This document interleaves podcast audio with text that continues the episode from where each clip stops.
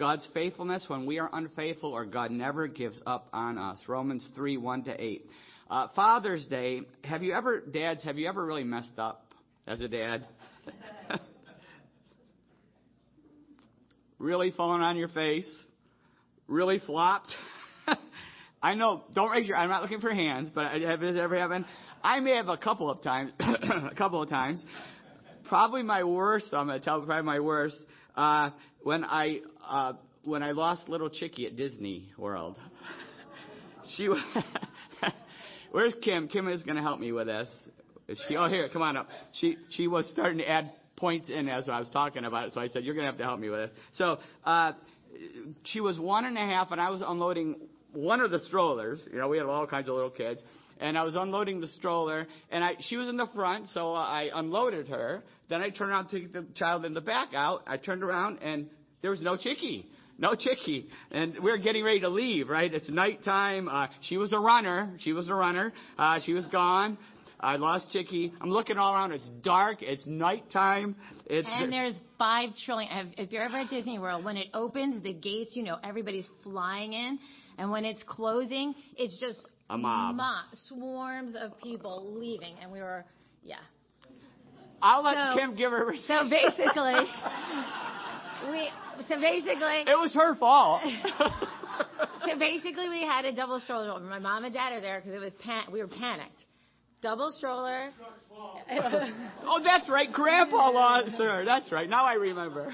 But she was. She was only one and a half, and Johnny was behind her in the car in the stroller, and he was only six months old. So we we have to gather our, our stuff to turn the strollers in. So he takes Chicky and he just puts her down. In the meantime, I'm getting I did John, say stay there. I, I, did say that, but he just put her down in the middle of the of the swarms of people.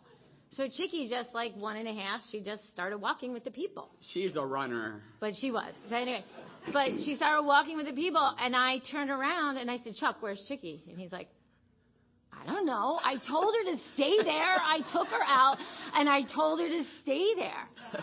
Now, now, mind you, I don't know. This, this is therapy. This is therapy. So anyway, so she she basically just walked away. We we didn't we didn't know where she was. So I turned to my mom and dad, and we all turned to each other, and I somebody had to stay with the rest of the kids because there's ten kids there um, stay with the kids. Who's going to go find Chicky? So we start all going out. Mom, did you go out too? Yeah, a couple of us went out to try to find her. And I mean, thank God there was a family that was smart enough she had been walking all alone. She walked out to the, like she was not to the parking lot yet, but you know that big entrance way? She just kept going, going, going. This family realized probably a one and a half year old walking by herself isn't really normal. So they started to talk to her and calm her down and just talk to her. She didn't know she was lost. She was just walking. Um, She's still in her head. so she was there. Um, and the family just stayed with her till we all come out panic stricken trying to find this little kid. And so thankful that yeah, God protected her. and, and, so she was saved, and so was my marriage. So uh, now, uh, just to be fair, that's not the first child we lost on that trip, was it? And I had nothing to do with the first one. Uh, We've lost several children at Disney World. So anyway, we actually have 15 kids. So anyway, not 13. Now, now that I have that off my chest, I feel much better. So anyway, we're gonna see today. I shouldn't probably let Kim share because I would have shared a little differently. But anyway, uh, we're, we're gonna see today that the Jews. Paul points out that Paul, Jewish, the Jews really messed up too, and yet God saves them, and us still saves us. Let's pray. Father, we thank you for the worship and we thank you for bringing us together, whether we're here or whether we're out there somewhere watching, listening. Lord, we just pray that your Holy Spirit would work in our hearts and remind us of your great faithfulness to us. Even when we're unfaithful, we thank you in Jesus' name. Amen. Amen. Okay, so uh, Romans 1, we saw that the, the unrighteous, oh, the kids, yeah, the kids can head out. Oh, I was supposed to say Laura lost a tooth too. Was, she wanted me to make sure I told everybody she lost the tooth. All right. Tell her I said it. Tell her I said it. All right. I got. It's a lot of things to remember, you know. when you're 62 in two days, right? So anyway.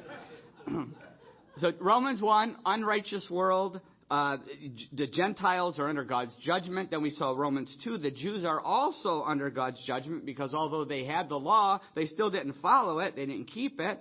And now we see Romans 3, it even gets worse today. Romans 3 is even worse for the Jews because, and us because they didn't do what they were told to do. Now, good news is coming. Uh, the next couple of weeks when we hit the next couple sections of Romans, we see that someone does come to our rescue. We all know who that is, but I'm not going to spoil the surprise, alright? But today it's talking about how they were unfaithful. And I'm going to read the passage first of all. I'm going to use the screen here. what advantage then is there in being a Jew? Or what value is there in circumcision? Much in every way. First of all, the Jews have been entrusted with the very words of God. What if some were unfaithful? Will their unfaithfulness nullify God's faithfulness? Not at all. Let God be true and every human being a liar, as it is written, so that you may be proved right when you speak and prevail when you judge. But if our unrighteousness brings out God's righteousness more clearly, what shall we say? That God is unjust in bringing his wrath on us? I'm using a human argument. Certainly not. If that were so, how could God judge the world? Someone might argue, if my falsehood enhances God's truthfulness and so increases his glory, why am I still condemned as a sinner? Why not say, as some already some slanderously claim that we say, let us do evil that good may result. Their condemnation is just. So, we're going to start out here with verse 1 where he says, What's the point of being a Jew?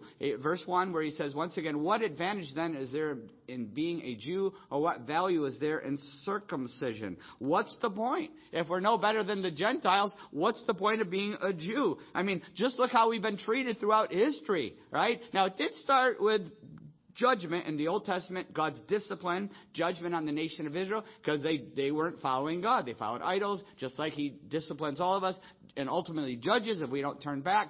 Uh, they, they've already went through a lot all throughout the Old Testament. The book of uh, Judges, you know, the cycle of sin and God delivering them, then going back. Then they get oppressed again. It, and, and it goes all the way through to the book of Malachi. God dealing with, with the Jewish people for their being uh, following idols, idolatry, right? So they all throughout their history, it, has been bad. But but even post Old Testament, the anti-Semitism, his, they've been historically persecuted, right? Attacked and killed. Even in the USA today, we're seeing a huge increase of anti-Semitism. I was just reading about a study. One in four Jews last year experienced an anti-Semitic incident.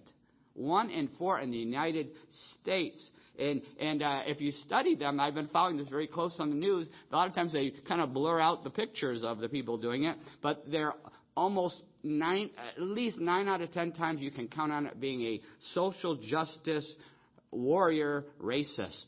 You can count on that. Connect the dots. Connect the dots. It's unbelievable. And then, so now here they are. Now they're saying here, and now you are telling us that we're no better off than the Gentiles? What was the point of all that persecution?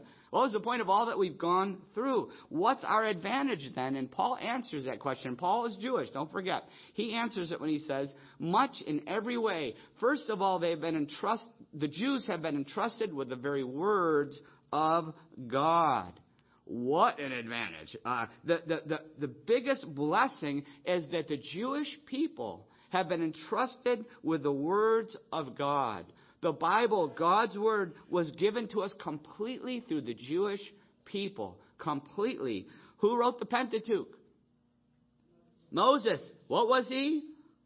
A Jew. Uh, the prophets, guess what? They were all Jewish. Every one of them. The New Testament was written by the apostles who are all Jewish. Uh, Jesus Christ, the ultimate Word of God, was Jewish, you know, he 100% Jewish. That you know, that, that that's who God used to bring us the Word of God, and God picked the right people. The Jewish people have been fanatical in preserving His Word. if you want uh, want to see just how unbelievable the, the evidence is, read evidence that demands a verdict by Josh McDowell, and then he has a new one, more evidence that just read the latest one, more evidence that demands a verdict. Just shows how God used the Jewish people in shocking ways to preserve the Word of God. There is incredible manuscript evidence of the Bible that is in no other book in the world. It, it, it's, it's just shocking. You got you got to read it. You got to read it. and look what it says. They were entrusted with the very words of God. The Bible is the actual word of God. It's called inspiration. The Holy Spirit inspired the word. He moved through the writers in such a way that we now have God's word through these prophets and through these apostles. Every word is the word of God. There are no mistakes in God's word. Second Timothy 3:16 says this. He says all scripture is God breathed and is useful for teaching, rebuking, correcting and training in righteousness. All scripture is God breathed. The Holy Spirit actually breathed it. In 2 Peter 1, 20 to 21, it says this. Above all, you must understand that no prophecy of Scripture came about by the prophet's own interpretation. For prophecy never had its origin in the will of man, but men spoke from God as they were carried along by the Holy Spirit. That's how we got God's Word. God's Word. And you talk about an advantage.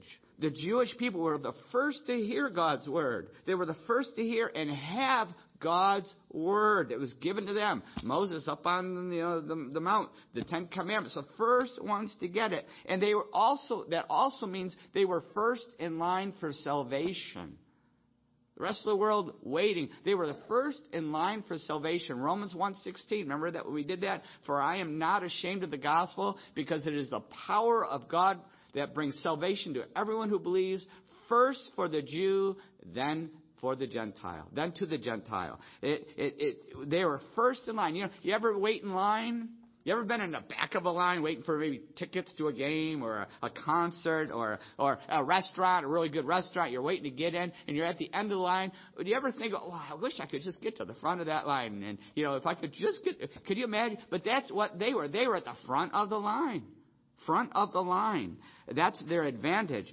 But God's chosen people, the Jews are God's chosen people. The Jewish people drop the ball. Verse three says this What if some were unfaithful?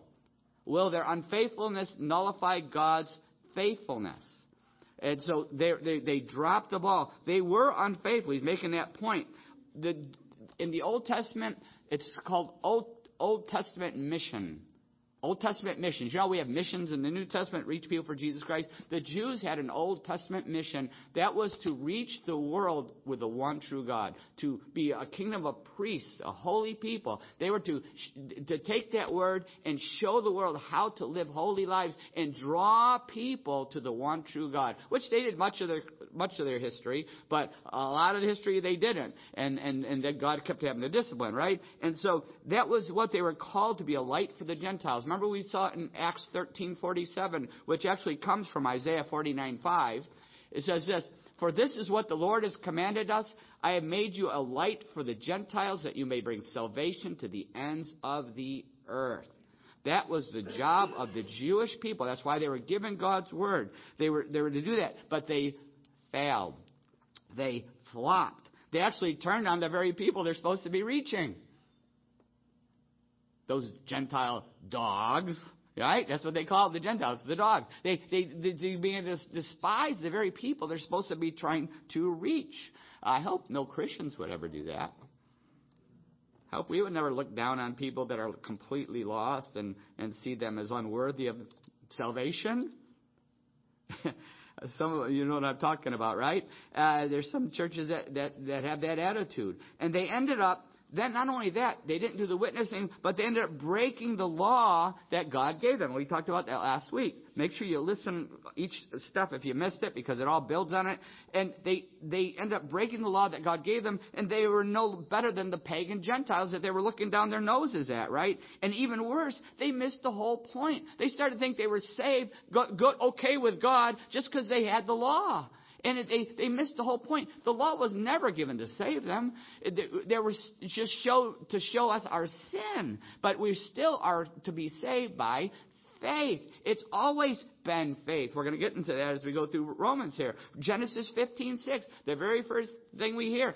Abram believed the Lord, and it was credited to him as righteousness. He believed God.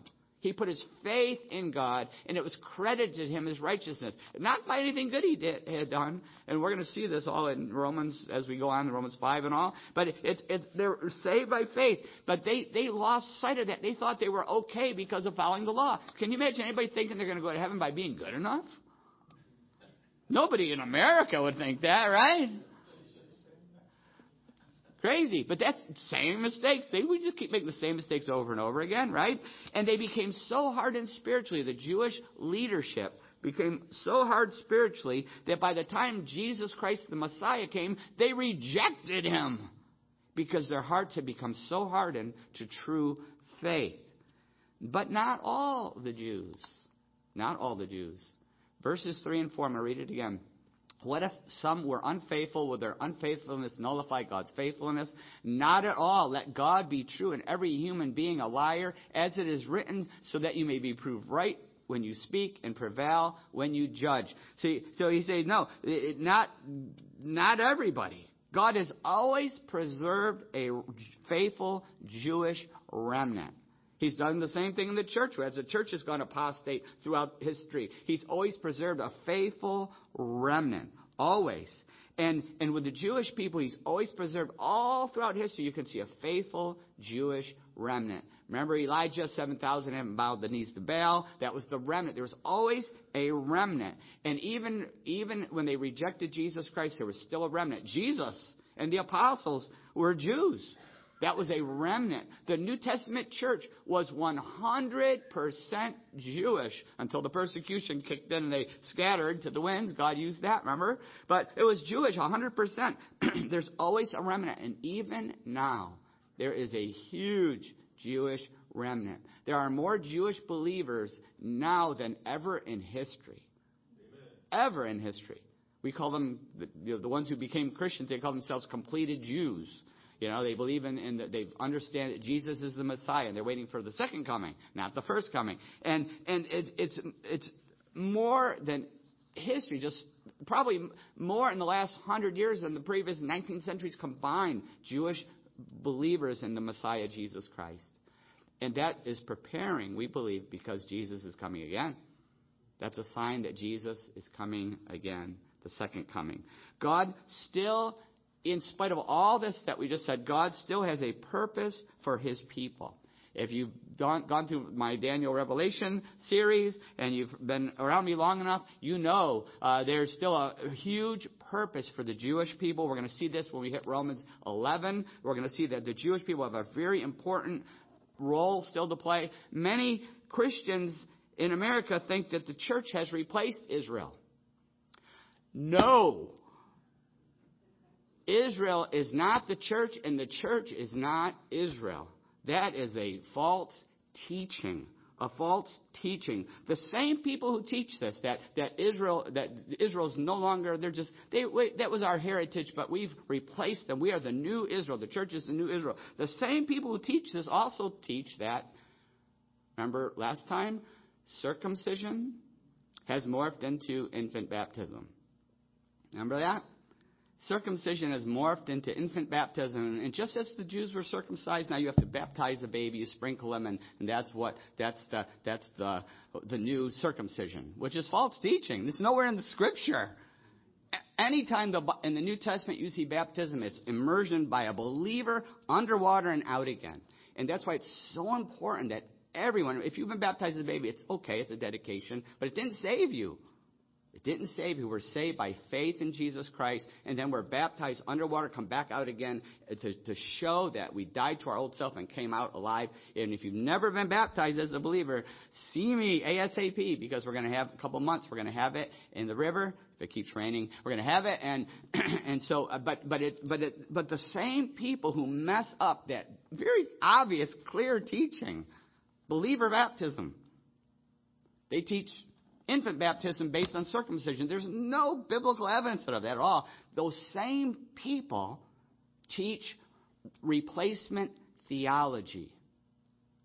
teach replacement theology that the church has replaced Israel.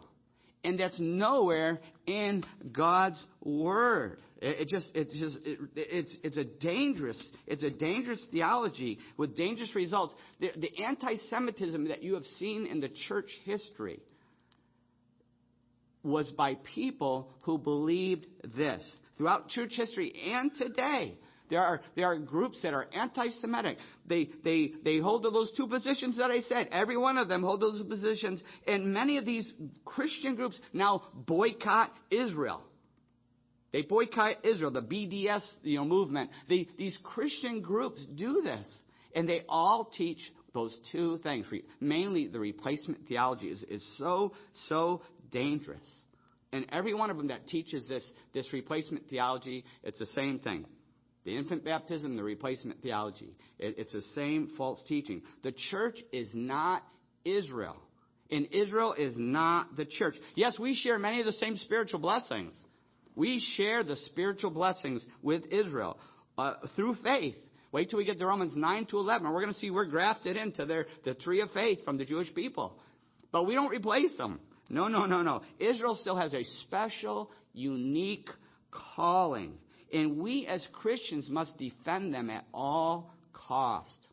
All cost. Genesis 12:3 says this, I will bless those who bless you, and whoever curses you, I will curse, and all peoples on earth will be blessed through you.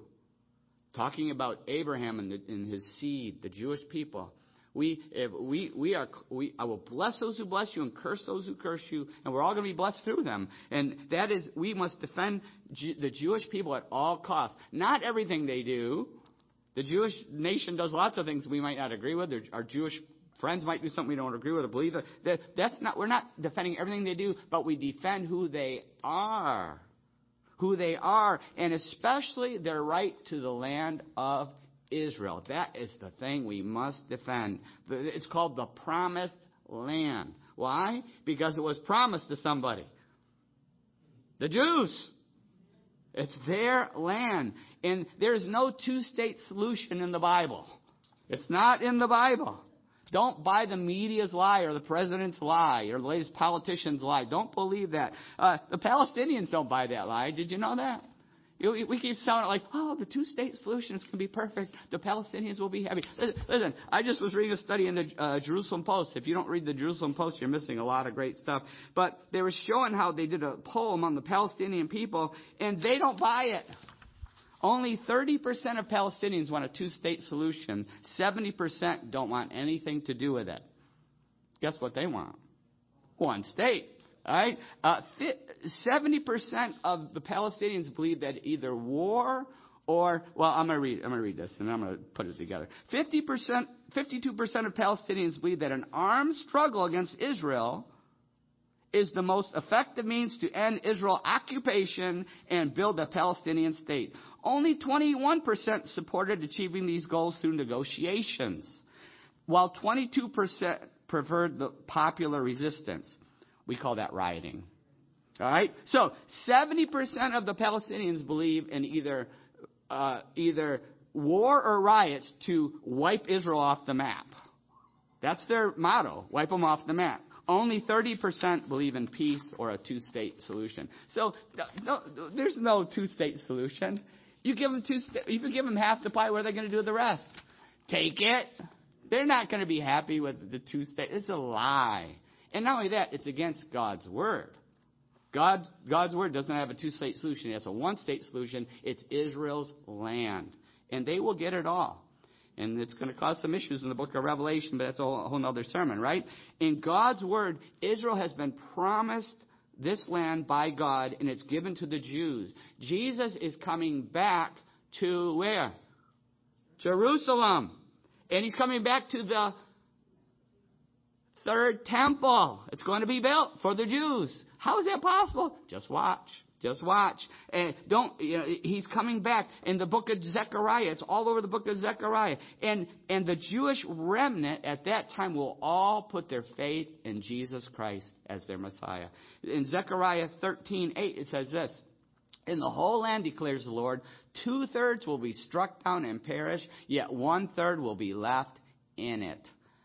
This third I will put in the fire. I will refine them like silver and test them like gold. They will call my name and I will answer them. The book of Zechariah teaches that when the Messiah comes, we know it's the second coming, when he comes, only one third of the Jews are going to survive what is happening. You want to see why? Read the book of Daniel and read the book of Revelation. You'll see why. But one third will survive. There will be a remnant preserved at that time. And then Zechariah 12:10 says this, and I will pour out on the house of David and the inhabitants of Jerusalem a spirit of grace and supplication.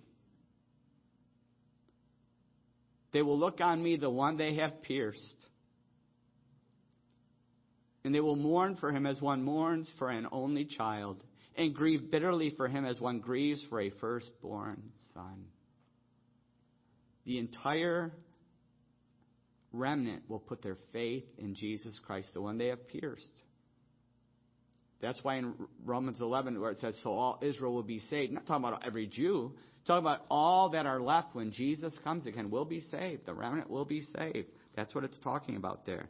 But in the meantime, we must share the love of Jesus Christ with them and pray for them and love our Jewish brothers and sisters. That's what we are called to do. We must do all we can do to bring them to faith in Jesus Christ. That's our calling, as we're going to see in Romans 9 through 11, why God's allowed all this to happen. He's actually working to bring the Jewish people to faith, which we're seeing happen more and more. That, that is our calling in Romans 9 to 11. Uh, someone just made headlines. This was also in the Jerusalem Post, which they were thrilled with. Uh, the, the Jerusalem Post was thrilled. It says here, Trump's faith advisor says Christians must learn from Jews, not convert them. This is Paula White, who was on the, the spiritual leader in, in his cabinet. All right? And I remember I talked about her a lot, even when he was the president, how she was a false teacher. And uh, she's a false teaching Jezebel who, uh, even under President Trump, taught this prosperity theology and all these things. Remember, it's just horrible, horrible word of faith garbage and now she's increasing her judgment by the day. Uh, listen, she says, don't convert to Jews. Learn from them. I say, listen to Paul, not Paula.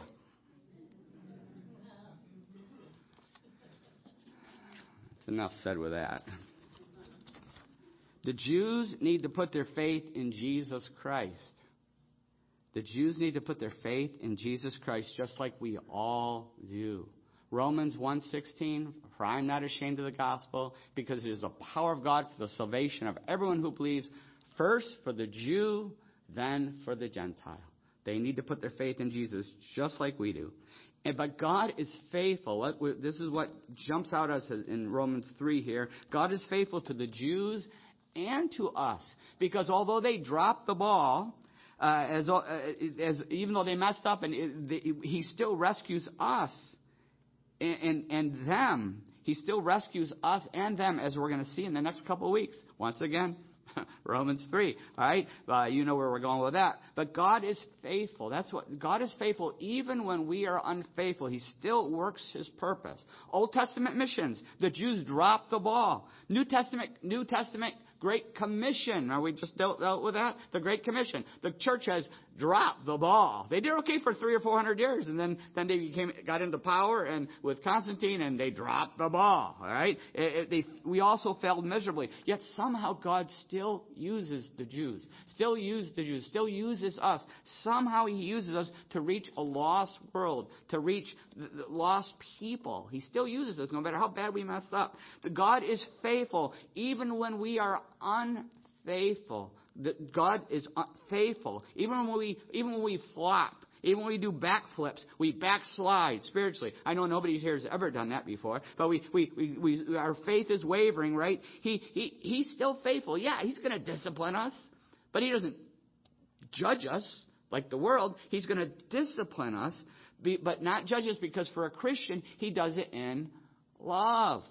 Remember, I will discipline those I love. He will discipline us. He will bring us back. He wants to bring us back into fellowship with Him. He wants to uh, uh, fulfill His purpose for our lives. And that's why He uses discipline in our life. But He's faithful. He never gives up on us. Dads, you may have messed up.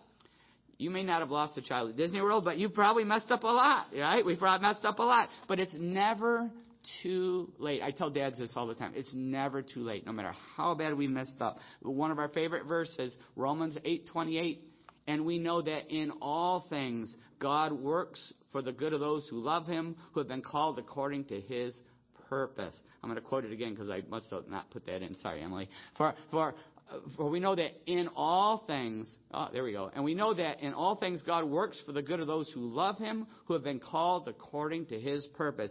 Somehow he works it all out. Somehow. And he gives us another chance. He always gives us another chance. God never gives up on us. I was watching, uh, I don't watch much golf. Uh, I don't play any golf, but Laurel likes it now, so I'm always out picking up balls for her and chasing balls for her. She's into golf. so anyway, the uh, so she so but I'm watching US. I I like to watch the majors. The only thing I watch the majors. I love the majors. There's just something exciting, like Super Bowl, right? And so I'm watching it yesterday, the U.S. Open, and it was just incredible. The here be this player in first place and he's doing great, and all of a sudden he hits the ball into the bunker, or he hits it into one guy hit it into into a rock under a rock. He had to take a drop. You know, they, all these crazy things. These great golfers, but they mess up. So they drop their clubs and they walk off the course. No, they keep playing. They just keep playing because they know get to the next hole and start over. And those are the ones who win. They might not win any. They might not win every you know, time they play, but they are the most consistent winning. They finish in the top 10, they get the money, right? Uh, and and they're, they're the ones who win because they know bad shot doesn't mean I'm done. There's always another hole. There's a next hole. Forget what just happened, good or bad. Forget it, right? Focus on the next shot. Because if you carry that last failure, you're, you could see the guys who do it. They're slumping, they're mad, they're talking to themselves, you know. You can see it just the weight on them.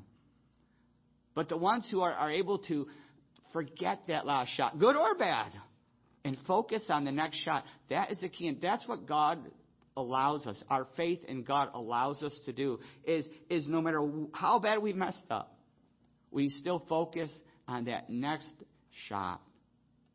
Just start now. And that's why I have the keychains and, uh, you know, all the men, whether you're a physical dad, a spiritual dad to someone, emotional, whatever, however God, every man, I want you to take one of these and, uh, and just pick one out that, that you will always keep focusing on that as a reminder that no matter how weary you are, anybody weary? oh. Anybody messed up lately? Don't raise your hand. But a reminder that we can start right now by God's mercy and grace. And will we be that faithful father? Just like God's faithful to us. He's always given us another chance. Will we be that father? Will we keep giving our kids another chance, even when they're unfaithful? Even when uh, you get up in the morning and you have to spend 45 minutes cleaning the kitchen because your college students are all home and had a party. If it happens again, I'm waking you guys up at 5:30. When I get up, I'm waking you up. I'm telling you now. I'm calling you out on it. Will we be faithful? Even, even when they're losing their faith, will we be faithful? Be faithful. The prodigal son.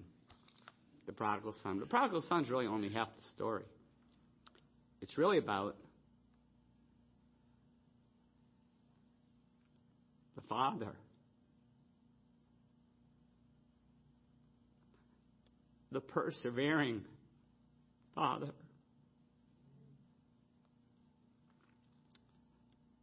If you don't have teens yet, you'll know why you need to persevere. It was easy when they're just running away from you when they're one and a half. it's a lot worse later. But the persevering Father. Will we, will we be that persevering Father? And maybe here today, and God isn't your Father yet. He's never, you've never put your faith in Jesus Christ and let God become your heavenly Father. But you can become a child of God right now. He can become your heavenly Father right now by faith. John 3:16. You knew it was coming. For God so loved the world that he gave his one and only son that whosoever believes in him shall not perish but have eternal life. I'm going to read that again because I did King James and NIV together there. Here we go. For God so loved the world that he gave his one and only Son, that whoever believes in him shall not perish but have eternal life. It's good to repeat it. This could be a very memorable Father's Day for you. It could be the day that God becomes your Father. You can make him your Father right now. Let's pray.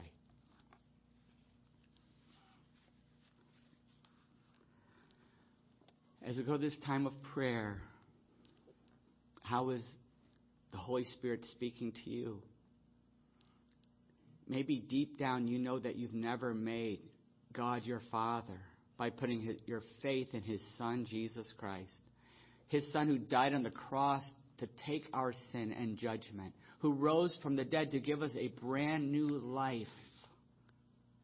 You've never put your faith in Him. But today can be that day. This could be a special, never forgotten Father's Day for you when God became your ultimate Father, your eternal Father, your Heavenly Father, the Father you can go to anytime, anywhere for anything.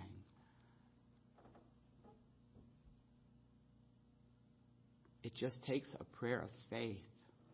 It happens in the heart, but I encourage people to pray it anyway, in their heart, in their mind. For God so loved the world that he gave his one and only Son, that whoever believes in him shall not perish, but have eternal life. God, just, it's a simple prayer. God, I, but it's got to be in the heart. God, I, I don't want the sin, the garbage, the shame anymore. I, I repent of breaking your law, going against your word. Please forgive me.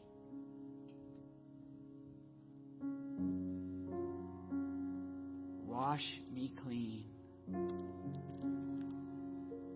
Because I'm putting my faith in Jesus Christ.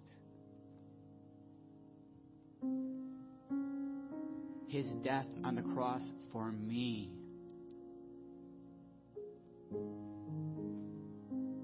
For my sin. He took my punishment. I put my faith, my trust, my hope in Jesus.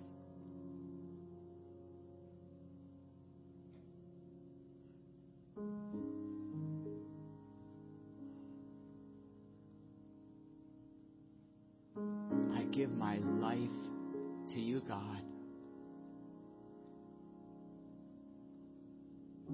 I want that new resurrection life.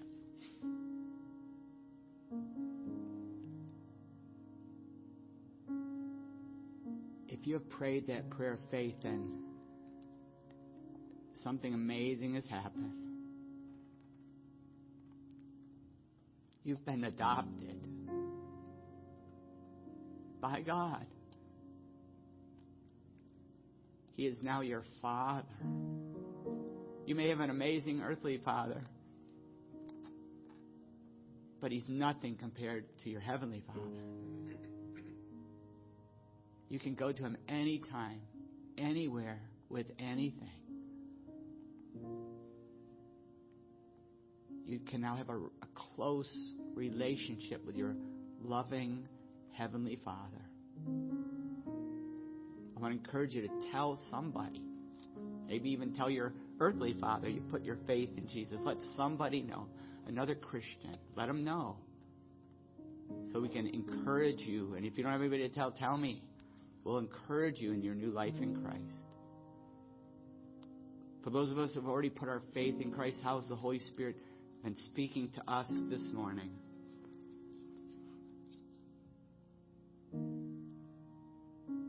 Our prayer is God, please don't ever give up on us. no matter how bad I've messed up, no matter how many times I've messed up. Thank you for never giving up on me. Thank you, Jesus.